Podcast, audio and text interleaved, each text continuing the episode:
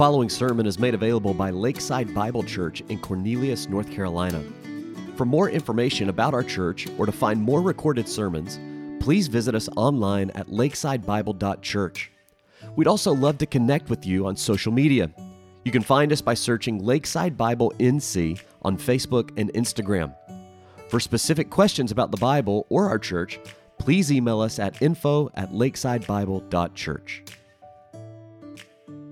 Um, the section of scripture that is before us now and will be the focus of our study for the next uh, six Sundays that I'm preaching at least is set within the context of war. Chapters 10 through 12 of 2 Samuel actually are bound together by an ongoing war between the nation of Israel and the kingdom of Ammon or the Ammonites. In fact, you, you've got your Bibles open there. Just look on at the end of chapter 10 at verse 14. This kind of summarizes where we are as we jump into chapter 11. It says, And when the children of Ammon saw that the Syrians, which were helping them at the time, fled, then fled they also before Abishai and entered into the city, we believe would be the city of Rabbah. So Joab, who was the general of the Israelite army, returned from the children of Ammon and came to Jerusalem. What's happening there is they've reached a point where the Ammonites have um, found a stronghold within a specific city. And rather than take the winter unprepared to besiege the city, Joab decides that it's probably best for us just to take a respite from war for a few months. And so all of the Israelite army go home and they spend the winter uh, in Jerusalem or wherever it is that they lived. When we get to chapter 11 in verse number 1, we find that springtime is now upon them and it's time to go back to war. So they resume this battle in the city of Rabbah against the Ammonites.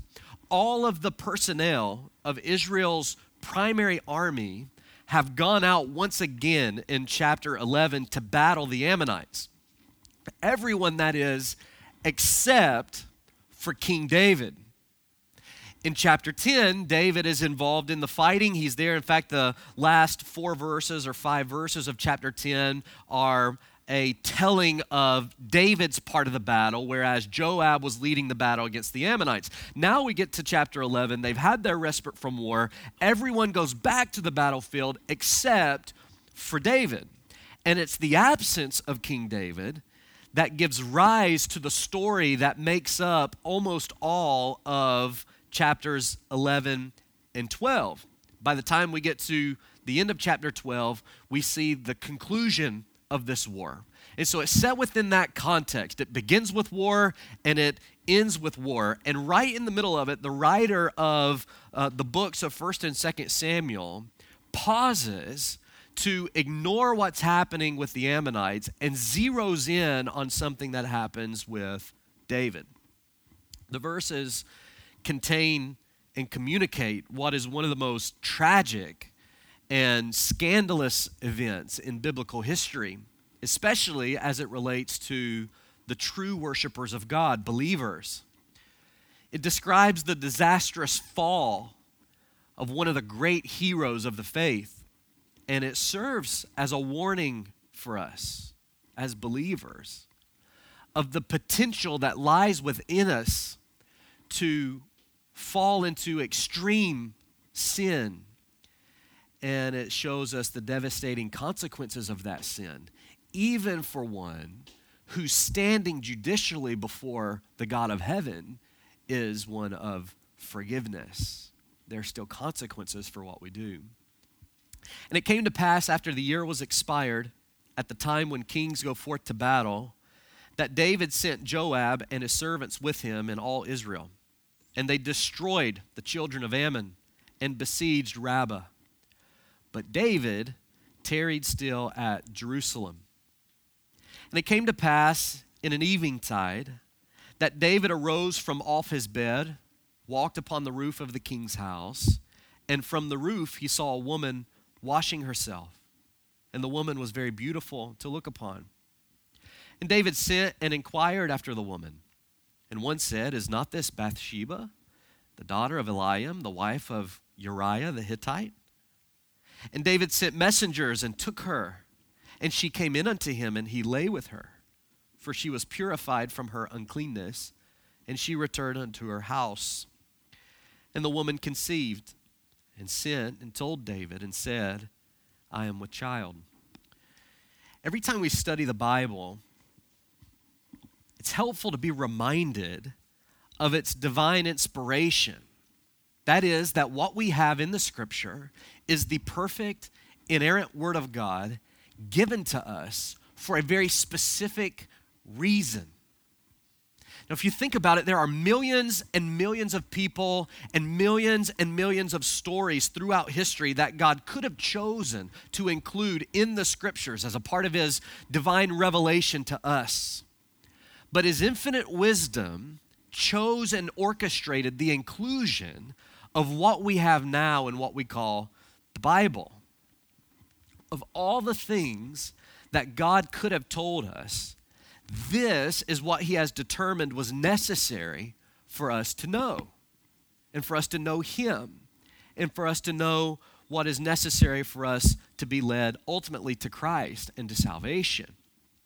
So, in our study of the Bible, whether it be our personal study or whether it be our study as a church together on Sundays or in another time, it's helpful to always ask ourselves why did God choose to tell me this?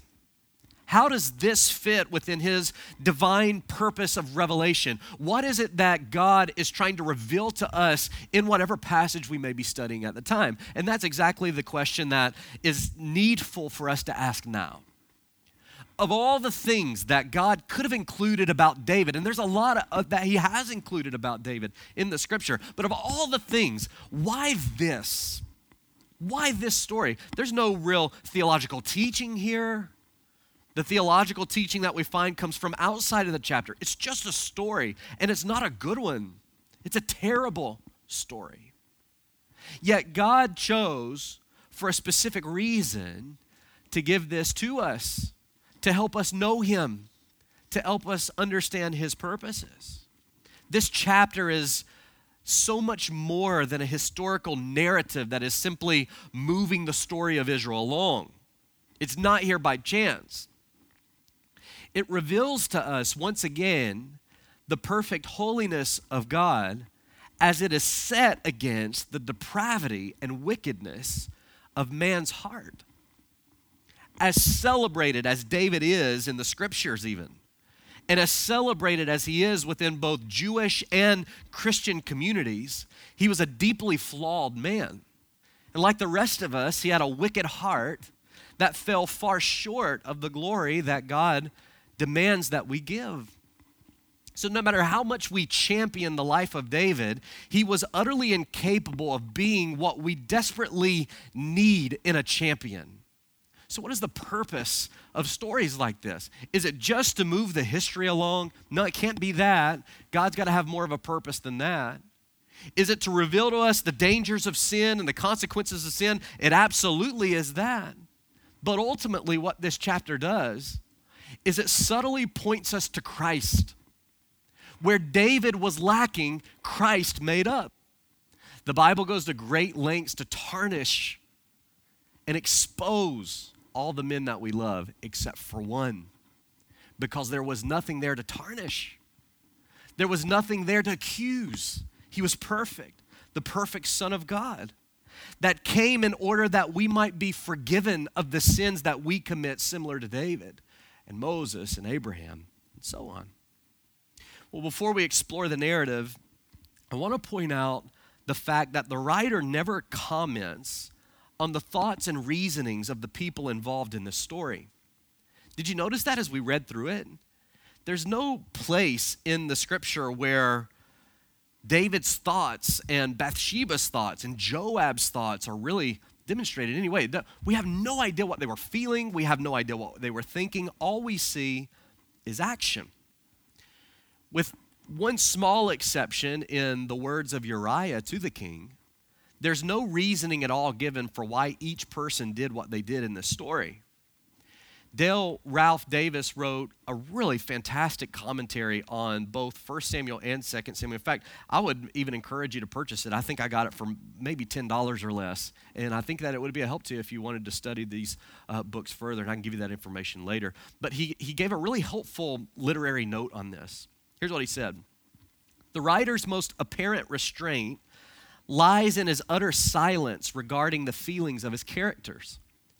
He does not clarify whether Bathsheba was baiting David, nor whether she considered the fling with the king an honor. We do not and we cannot know.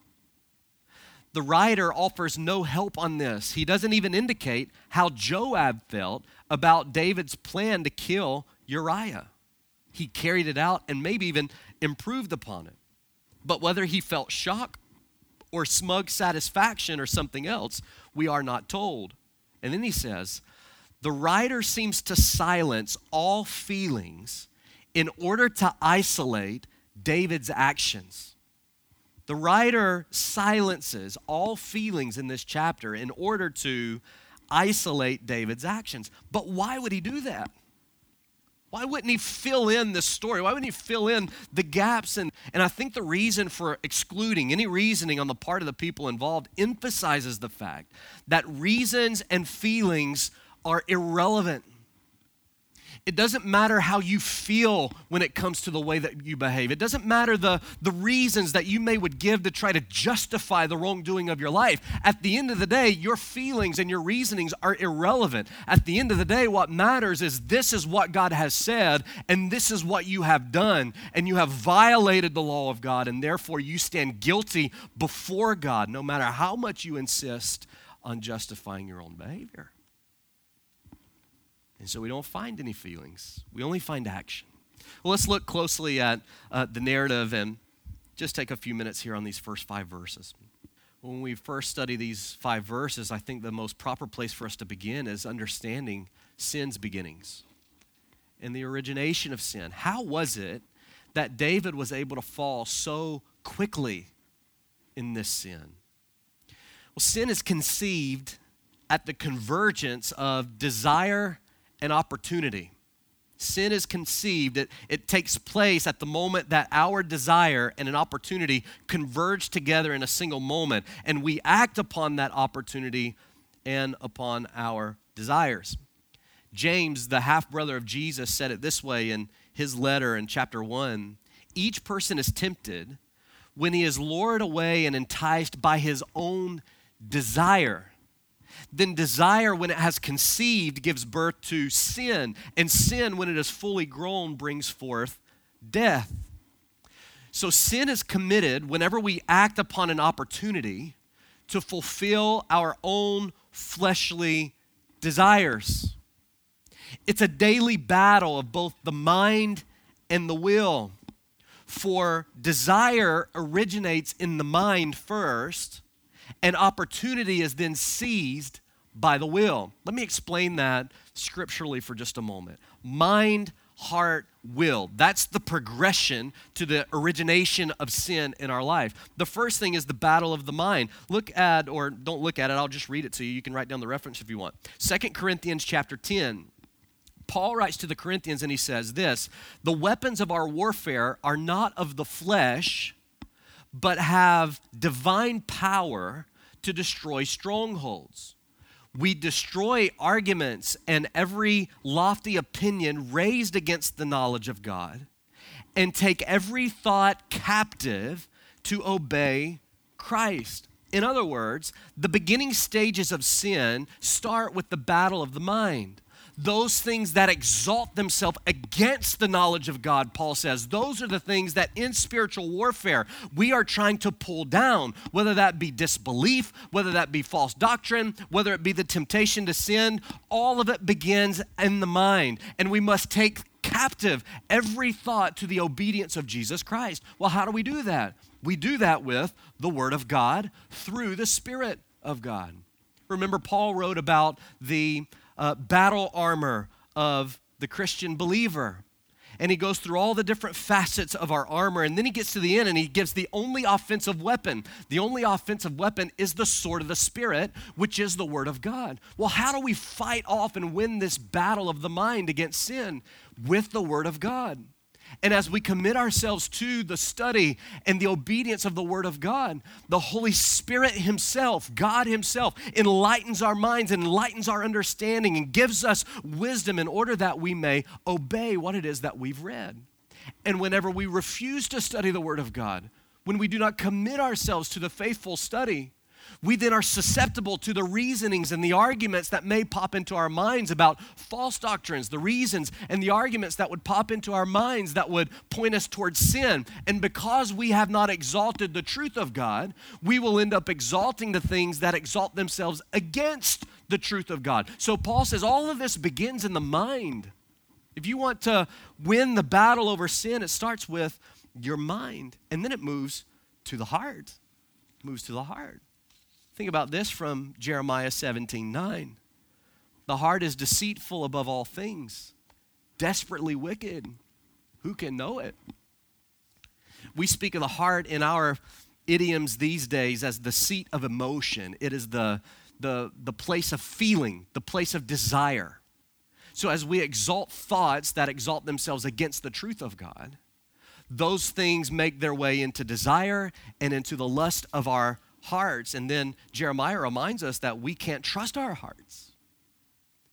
We hear phrases every, every now and then it bothers me. My girls like Disney stuff like every other girl does, and they enjoy all of these things. And I'm all about empowering my girls to, uh, to be strong women. And we took some time this week to study together as a family Proverbs 31 because I want my girls to understand this is what a true true empowered godly woman is and we went through that, de- that description together. The last thing i want them to do is buy the lie that says follow your heart. Or just look into your heart. Because god's word says that our heart is wicked desperately so. Who can know it and what resounds in our hearts, that is the heart of flesh, are those thoughts that we have reasoned together against the, the knowledge of God. And it only leads us to sin. And that's when we get to the part of the will. Romans chapter 6 helps us here, where Paul writes and says, Let not sin, therefore, reign in your mortal body to make you obey its passions. Do not present your members to sin as instruments of unrighteousness, but present yourselves to God as those who have been brought from death to life, and your members to God as instruments of righteousness. Did you catch that in that phrase? In fact, you could read all of Romans chapter 6, and here's what the bottom line of that chapter is We sin by choice, not by force. Every time you fall, and you do something against the law of God, it is because you have chosen to do so. You are responsible for your sin. You are culpable for your sin. Therefore, you are responsible and culpable for the consequences of that sin.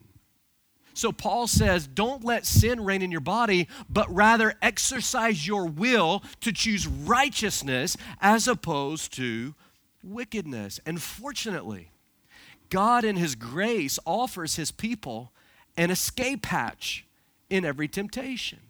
And again, Paul writing to the Corinthians, 1 Corinthians chapter 10 this time, says, No temptation has overtaken you that is not common to man, but God is faithful, and He will not let you be tempted beyond your ability. But with the temptation, He will also provide the way of escape that you may be able to bear it. God provides this escape hatch for each one of us in every temptation, but it's up to us to take the escape. Now I want you to consider all of the moments and opportunities of escape that David had in this story. Look first at verse 1. We've talked about it a lot already. We won't spend a lot of time on it now. But the first escape hatch was the fact that he should have never been at home to begin with. He tarried still at Jerusalem, we're told. It seems innocent. I mean, surely after everything that David has done, at this point he's probably reaching 50 years old or so. We've seen the way that God has used him. We've seen the battles that he's fought. Surely he has earned a little extra vacation from battle, but we know he didn't need it. He just had several months of vacation from battle. It seems innocent. Maybe it's not that big a deal, but as you see the story unfold, you realize that was actually a big deal. The first thing was he should have never been there. He abdicated his responsibility in this moment. A little bit of laziness, a little bit of slumber cost him dearly in the long run. But it was an escape hatch. He didn't have to be there. Look at verse 2. It came to pass late one evening that David arose from off his bed and he walked upon the roof of the king's house. And from the roof, he saw a woman bathing herself. My brother and my dad have shown me pictures of uh, what's known in Jerusalem as the city of David. It's a section of Jerusalem, and there's still ruins of David's palace there. And they've shown me pictures of how you could be in the palace. It's up on a hill, and the places around it are very close, but they're down. So it'd be very easy to stand on the roof of the king's palace and be able to see everything that's going on with the subjects below you. You could see right into their homes, you could see right into their backyards. And what's happening here is we would assume is Bathsheba's probably in the courtyard of her home.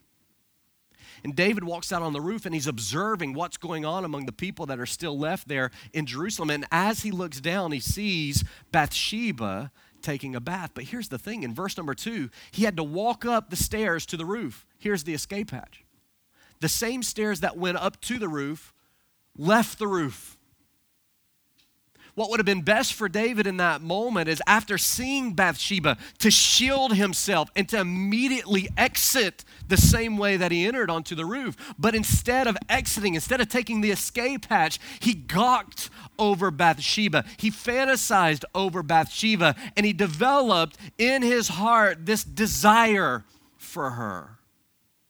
And he chose the desire rather than choosing the righteous thing of just going back down into the palace and purifying his mind.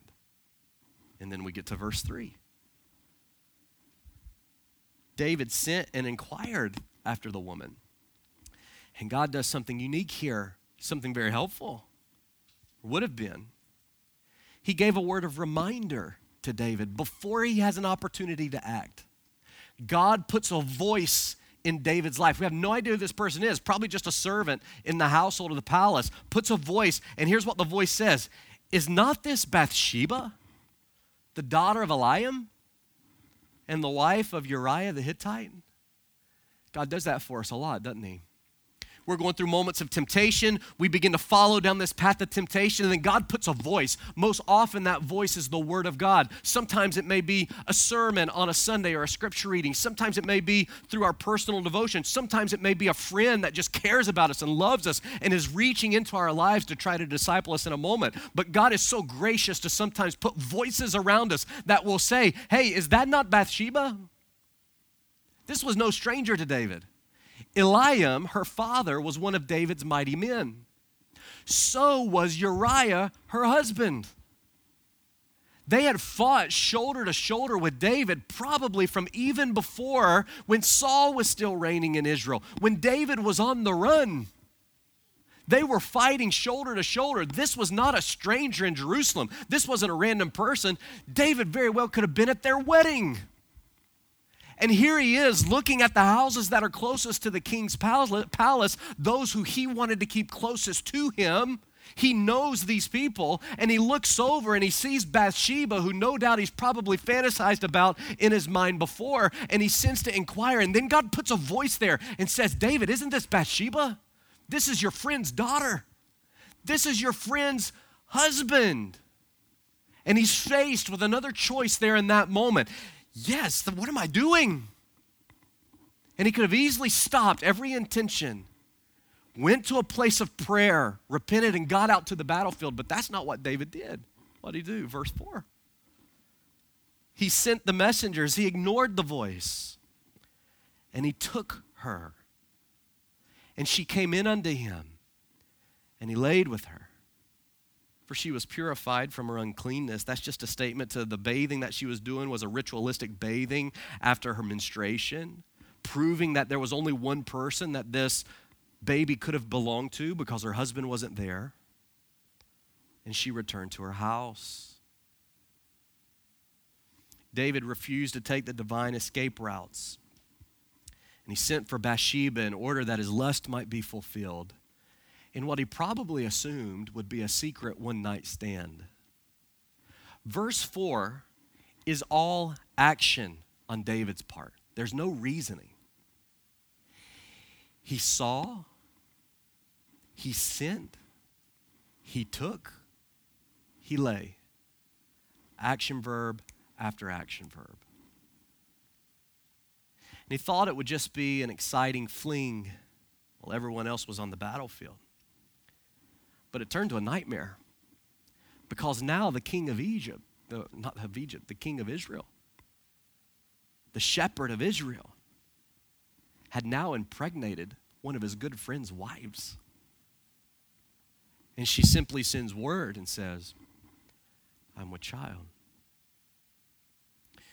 I don't want to take too much time here, but I don't think that we can look at this passage without addressing the issue of adultery and the warning that's here. This is a sobering passage because it's so contemporary. Alistair Begg said it this way the contemporary nature of what is conveyed here is not simply tolerated in our culture, it's celebrated. And unfortunately, the wicked view of marital fidelity has infiltrated the church. Statistics are alarming about the rate of Christian divorces that are a direct result of infidelity. Infidelity. A 2014 study stated that 54% of Christian men regularly view pornography, which is just another form of adultery. And if you don't have a spouse, it's just another form of fornication, impurity. Some try to circumvent the law of fidelity by just simply cohabitating with various sexual partners. It's sin. It's not right. There's no love in this story. There's no love in this scene. Again, Dale Davis says there's nothing but action, there's no conversation, there's no hint of caring or affection, of love, only lust. David does not call her by name, he does not even speak to her. At the end of the encounter, she is only the woman in verse 5. And the verb that finally counts is conceived, but the telling verb is he took her. Love has nothing to do with this scene. Adultery never does. Because adultery does not result from true love, no matter how insistent one may be when attempting to justify their sin. Love comes from God alone. And it's impossible for true love to give way to sinful behavior. Adultery is the result of the drunkenness of lust. And to make anything less of it is to utterly reject God's truth and sink into the depths of human depravity. And those who commit adultery don't normally find themselves following it up with murder as David did. But that doesn't make the adultery itself any less serious. So, how do we fight this battle of the mind and this battle of the heart and this battle of the will as it relates to the sin of adultery? Let me just give you a few verses. The battle of the mind, you guard what you see, what you watch, the thoughts that you entertain. Remember Philippians 4 8 whatsoever is true and just and faithful and right and pure. Think on these things, Paul says. The battle of the mind in this way has everything to do with what you put on the TV and what you allow on the computer and how you allow your mind to entertain various things in your life. Think on what is true and right and good and faithful and godly. Win that battle of the mind. But then there's the battle of the heart. Colossians chapter 3 helps us here. Here's what Paul writes to the church at Colossae. If ye then be risen with Christ, seek those things which are above, where Christ sits on the right hand of God. And then he says, verse 2 set your affection on things above. What's the things above? Christ is the things above. Godliness, righteousness, truth. Set your affection, your heart, your desire, desire after God, for you are dead, and your life is hid with Christ in God. And when Christ, who is our life, shall appear, then shall ye also appear with him in glory. Mortify, put to death, therefore, your members which are upon the earth fornication, uncleanness inordinate affection, evil concupiscence, and covetousness, which is idolatry, for which things' sake the wrath of God comes on those who disobey. What's the battle of the heart about? It's about setting your affection on what is Christ like and what is true, not on what your heart tells you it wants the most. And then there's the battle of the will. In 1 Thessalonians chapter 4 and verse 4 or verse 3, this is the will of God even your sanctification, that you should abstain from fornication. That every one of you should know how to possess his vessel in sanctification and honor, not in the lust of concupiscence, even as the Gentiles which know not God. It's the battle of the will. He doesn't say that there's some type of magic formula that comes. He just says, don't do it. Abstain. Just say no. This story is a sobering acknowledgement of the potential for incredible sin, even in the life of the believer.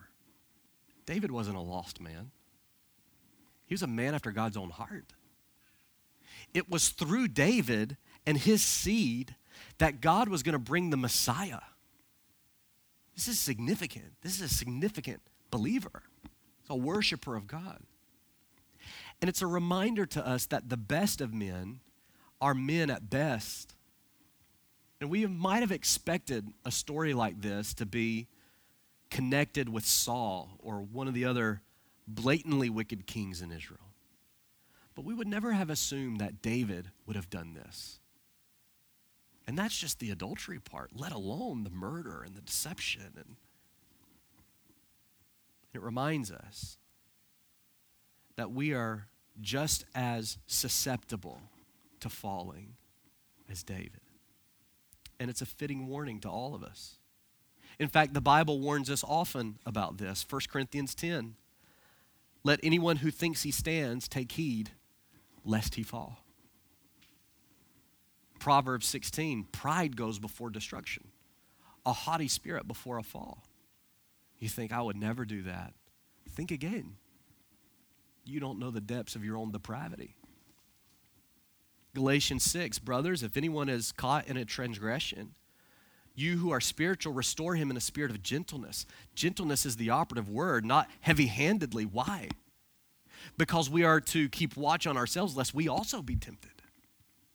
And when we're tempted and fall, we don't want heavy handedness, we want mercy and grace. And then we think of others in the New Testament. Think about Demas. Demas was a companion of Paul. He was a faithful minister of the gospel. But when Paul writes to Timothy in 2 Timothy chapter 4 at the end of his life, he says, Demas has forsaken me, having loved this present world. A man who traveled side by side with the Apostle Paul, and now he's forsaken him. Don't think that it wouldn't happen to you. It's much more than a history lesson, it's a divine warning that we can all fall deeply into sin. So stay watchful. Robert Robinson was born to a very poor family in Norfolk, England, 1735. When he was 14 years old, his mom sent him to London to follow a barbary trade. He was going to be a barber. And while he was there, he got caught up in a gang of delinquents and really just lived a life of debauchery when he was 17 years old, he and his group of friends decided that they were going to go to a meeting where George Whitefield was preaching. And if you've ever studied anything about George Whitefield, you know that he's a very evangelistic preacher. He had these open door or uh, uh, open air meetings where he would stand in a field and he would preach uh, to all of these people. And it was a very evangelistic preaching. Lots of people came uh, to know Christ through the ministry of George Whitefield.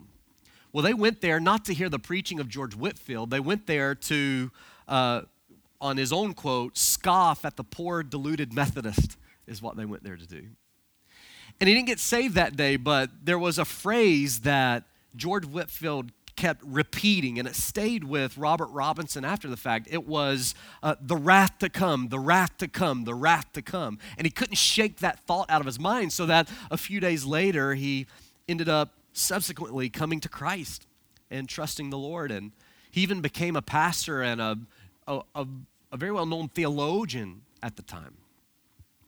In 1758, he wrote and published a famous hymn that we sing here at our church. In fact, I think we're scheduled to sing it next Sunday evening, uh, Sunday even. Uh, Come Thou Fount of Every Blessing is the song that he wrote. And the song asserts the confidence and wonder of the salvation that only comes through Jesus Christ. It's filled with excitement and joy and love for the Lord and, and for God's grace. But the third verse of that hymn clues us in to the dangers that we could all fall into. You remember in the third verse, Robinson writes, Prone to wonder, Lord, I feel it, prone to leave the God I love. And this verse became somewhat prophetic in his life because in his later years he returned to the same debauchery that he was guilty of as an unsaved teenager living in London. And because of that sinfulness, he began to um, uh, walk away from the orthodox teaching of the Bible. Even became a Unitarian at one point, denying the Trinitarian God. And as the story goes, he was one day riding on a shared stagecoach late in his life and there was another woman that was in the stagecoach with him, and she was reading through a hymn book and humming the tunes of the hymn book. And to break up the mo- monotony of the ride, she starts a conversation with Robert Robinson and says, uh, What do you think about the hymn that I was just singing? And as the story goes, Robert Robinson emotionally responds, Madam, I am the poor, unhappy man who wrote that hymn many years ago and I would give a thousand worlds if I had them to enjoy the feelings I had then. I would give a thousand worlds if I had them to enjoy the feelings that I had then. I think both King David and Robinson would have never gone down their respective paths had they looked ahead at the devastation it would cause. And their lives serve as a warning for us if you want to know what comes at the end of sin, look to these men. The displeasure of God and the consequences of sin are not worth a few moments of pleasure. So, church, take warning. David's not our champion, Jesus is. And the best thing about the champion that we have in Christ is that there's forgiveness and grace no matter what we do. For all who will come not trying to justify and make excuses and tell God exactly, well, this is what happened. It's really David's fault or it's really Bathsheba's fault or whatever. The mercy doesn't await those people.